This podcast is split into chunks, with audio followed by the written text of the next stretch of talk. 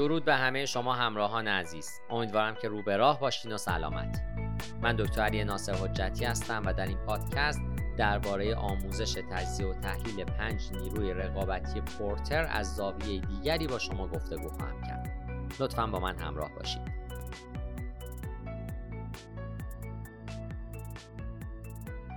مدل تجزیه و تحلیل نیروهای 5گانه رقابتی پورتر اولین بار توسط مایکل پورتر، استاد دانشکده بازرگانی دانشگاه هاروارد، در هاروارد بیزنس ریویو در سال 1979 معرفی شد. توی اون مقاله درک شرکت‌ها، سازمان‌ها و حتی کشورها نسبت به مفهوم استراتژی تغییر کرد. هاروارد بیزنس ریویو اون مقاله رو جزو 10 مقاله تأثیرگذار نشریه خودش انتخاب کرد.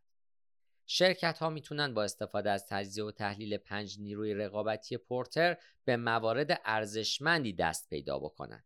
به عنوان مثال، ارزیابی جذابیت‌های موجود در صنف خود یا ارزیابی نحوه تأثیرگذاری ترندهای فعلی بر رقابت موجود در اون صنف و صنعت.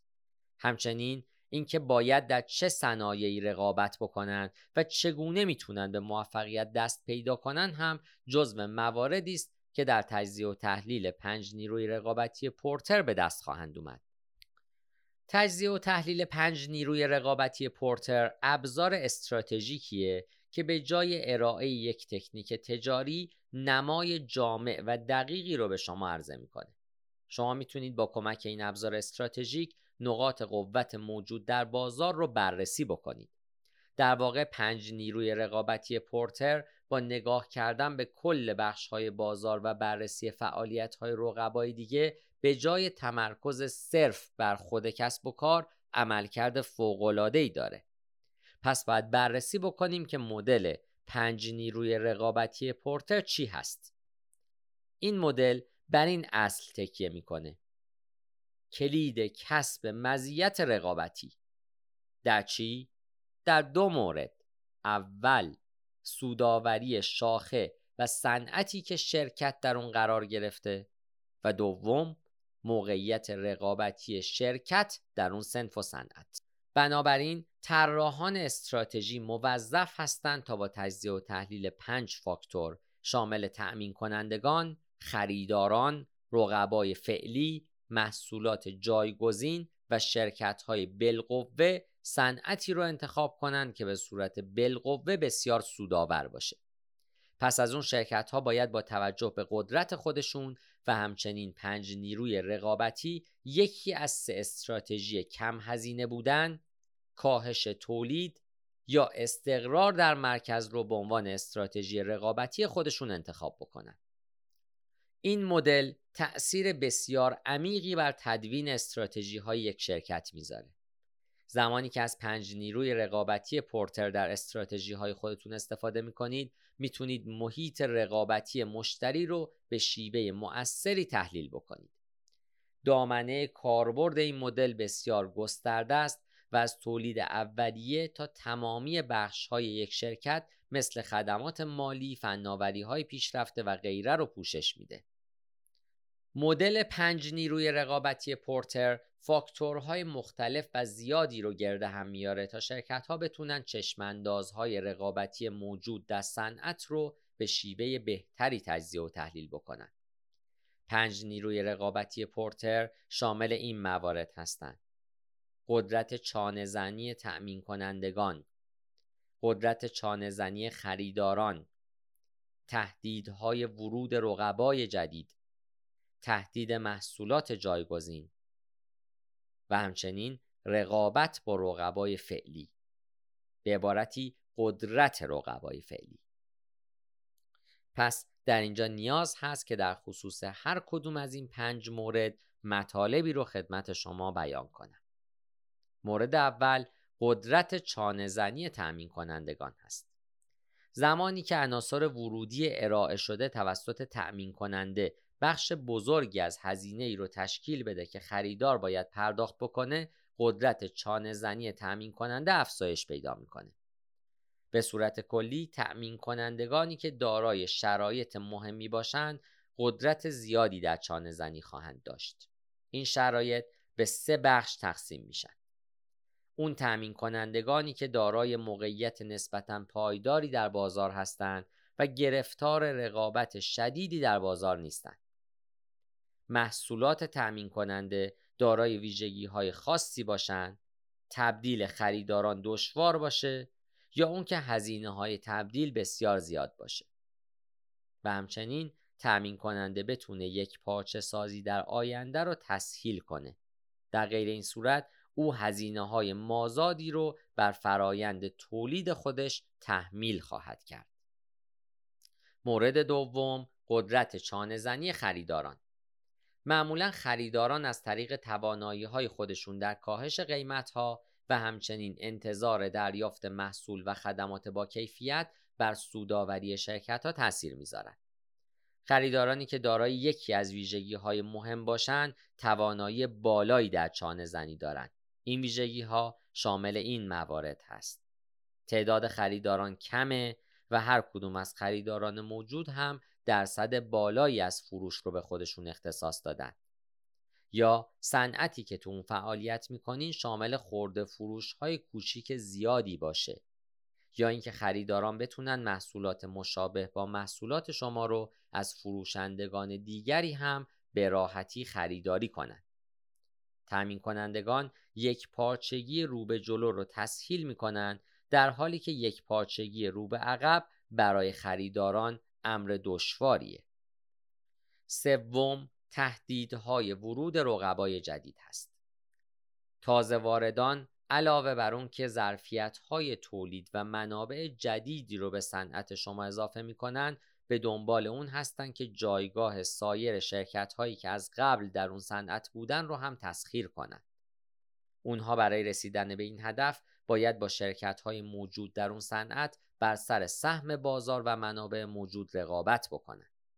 این اتفاق باعث کاهش سودآوری شرکت‌های دیگه میشه و حتی در مواقعی وجود اونها در معرض خطر قرار میگیره. شدت تهدید رقبای جدید به 2 عامل بستگی داره. عامل اول این که میزان موانع موجود برای ورود به مناطق جدید چی هست، و دوم پاسخ شرکت‌های موجود به رقبای جدید. موانع ورود شامل موارد زیر هستند: ابتدا مزیت مقیاس یا صرفه‌جویی ناشی از مقیاس. با گسترش کسب و کار هرچه کمترین میزان مزیت مقیاس بیشتر باشه، موانع ورود بیشتر خواهند بود. پس از اون درجه تمایز هست: تارگتینگ منحصر به فرد محصولات و خدمات با توجه به نیازهای مشتری رو تمایز مینامیم. هرچه این تمایز بیشتر باشه، موانع ورود هم بیشتر خواهند شد. پس از اون به سراغ هزینه تبدیل میریم. هزینه تبدیل مشتری یا خریدار شامل اون هزینه اضافی هست که یک مشتری باید برای تغییر تامین کننده بپردازه. سپس به سراغ موانع فنی خواهیم رفت که شامل فناوری‌های پیشین، فناوری‌های جدید و منحنی یادگیریه. مورد بعد کنترل کانال‌های فروش هست. کانال‌های توزیعی که توسط خود شرکت ساخته شدن باید بررسی بشن که میتونن شامل مشارکت‌های مناسب، شهرت، برندها و غیره باشن. سیاست و قانون رو هم نباید فراموش بکنیم. سیاست‌های دولت معمولاً از صنایع خاصی مثل صنعت مالی پشتیبانی میکنن. مورد 4م، تهدید محصولات جایگزینه. 2 شرکتی که در 2 صنعت مختلف فعالیت میکنن ممکنه محصولات رقابتی تولید بکنن. دلیل این موضوع اینه که احتمال داره محصولات اونها تبدیل به محصولات جایگزین بشه. در صورت وجود محصولات جایگزین، افزایش قیمت فروش و سودآوری بیشتر دشوار خواهد بود. در صورت نفوذ محصولات جایگزین به بازار، شرکت‌ها باید در ابتدا کیفیت محصولات خودشون رو افزایش بدن و پس از اون مجبور هستن که قیمت محصولات خودشون رو کاهش بدن. همچنین شدت رقابت تولید کنندگان محصولات جایگزین تحت تأثیر هزینه تبدیل خریداران محصول قرار داره. بخش 5م هم رقابت با رقبای فعلی است. اکثر شرکت‌های موجود در یک صنعت ارتباط نزدیکی با منافع همدیگه دارند. در واقع یکی از استراتژی های شرکت ها اونه که بتونن میزان رقابتی بودن خودشون رو نسبت به سایر رقبای موجود در اون صنعت افزایش بدن. تقابل های مختلفی بین شرکت های موجود در یک صنعت رخ میدن. اکثر این تقابل ها خودشون رو در قیمت ها، تبلیغات، معرفی محصول و خدمات پس از فروش نشون میدن. حالا به سراغ ویژگی های ابزار 5 نیروی رقابتی پورتر میریم. 5 نیروی رقابتی پورتر ابزارهای لازم برای تجزیه و تحلیل اون صنعتی که شرکت در اون قرار گرفته رو فراهم میکنن. همچنین این نیروها به شرکت‌ها کمک میکنن تا درک بهتری از محیط رقابتی داشته باشن. شرکت‌ها میتونن با استفاده از 5 نیروی رقابتی پورتر استراتژی رو تدوین بکنن که برای موقعیت رقابتی اونها مفید واقع بشه. به طور کلی این مدل دارای این ویژگی هاست: رقابت محور، بررسی صنایع موجود و توجه به پتانسیل های سودآور موجود در صنعت. حالا سوال این هست که چگونه باید از مدل 5 نیروی رقابتی پورتر استفاده بکنیم؟ مدل تجزیه و تحلیل 5 نیروی رقابتی پورتر ابزار قدرتمندیه که به شرکت‌ها کمک میکنه تا بتونن تجزیه و تحلیل محیطی، مخصوصاً آنالیز صنعت رو به خوبی انجام بدن. اما این تمامی استراتژی شرکت‌ها نیست. سازمان‌هایی که از این مدل استفاده می‌کنن باید هم از نظر داخلی و هم از نظر خارجی متعادل بشن. بر اساس این مدل میزان تطابق منابع شرکت با صنعت مورد بررسی قرار می‌گیره. زمانی که رقابت شدیدی در بازار صورت می‌گیره، هر سازمانی ممکنه برای ورود به مناطق جدید ریسک بکنه. در این حالت و به منظور استفاده از چنین فرصت‌هایی، شرکت‌ها موظف هستند تا به قابلیت‌ها و مزایای اصلی خودشون توجه بکنند. مدل 5 نیروی رقابتی پورتر ترندهای بازار و میزان انعطاف‌پذیری استراتژیک اونها رو بررسی می‌کنه. هیچ بازار انعطاف ناپذیری وجود نداره. همچنین استراتژی هم وجود نداره که بشه یک بار برای همیشه از اون استفاده کرد. در واقع تدوین استراتژی فرایند پویایی از ارزیابی بازخوردها و اصلاح مداومه.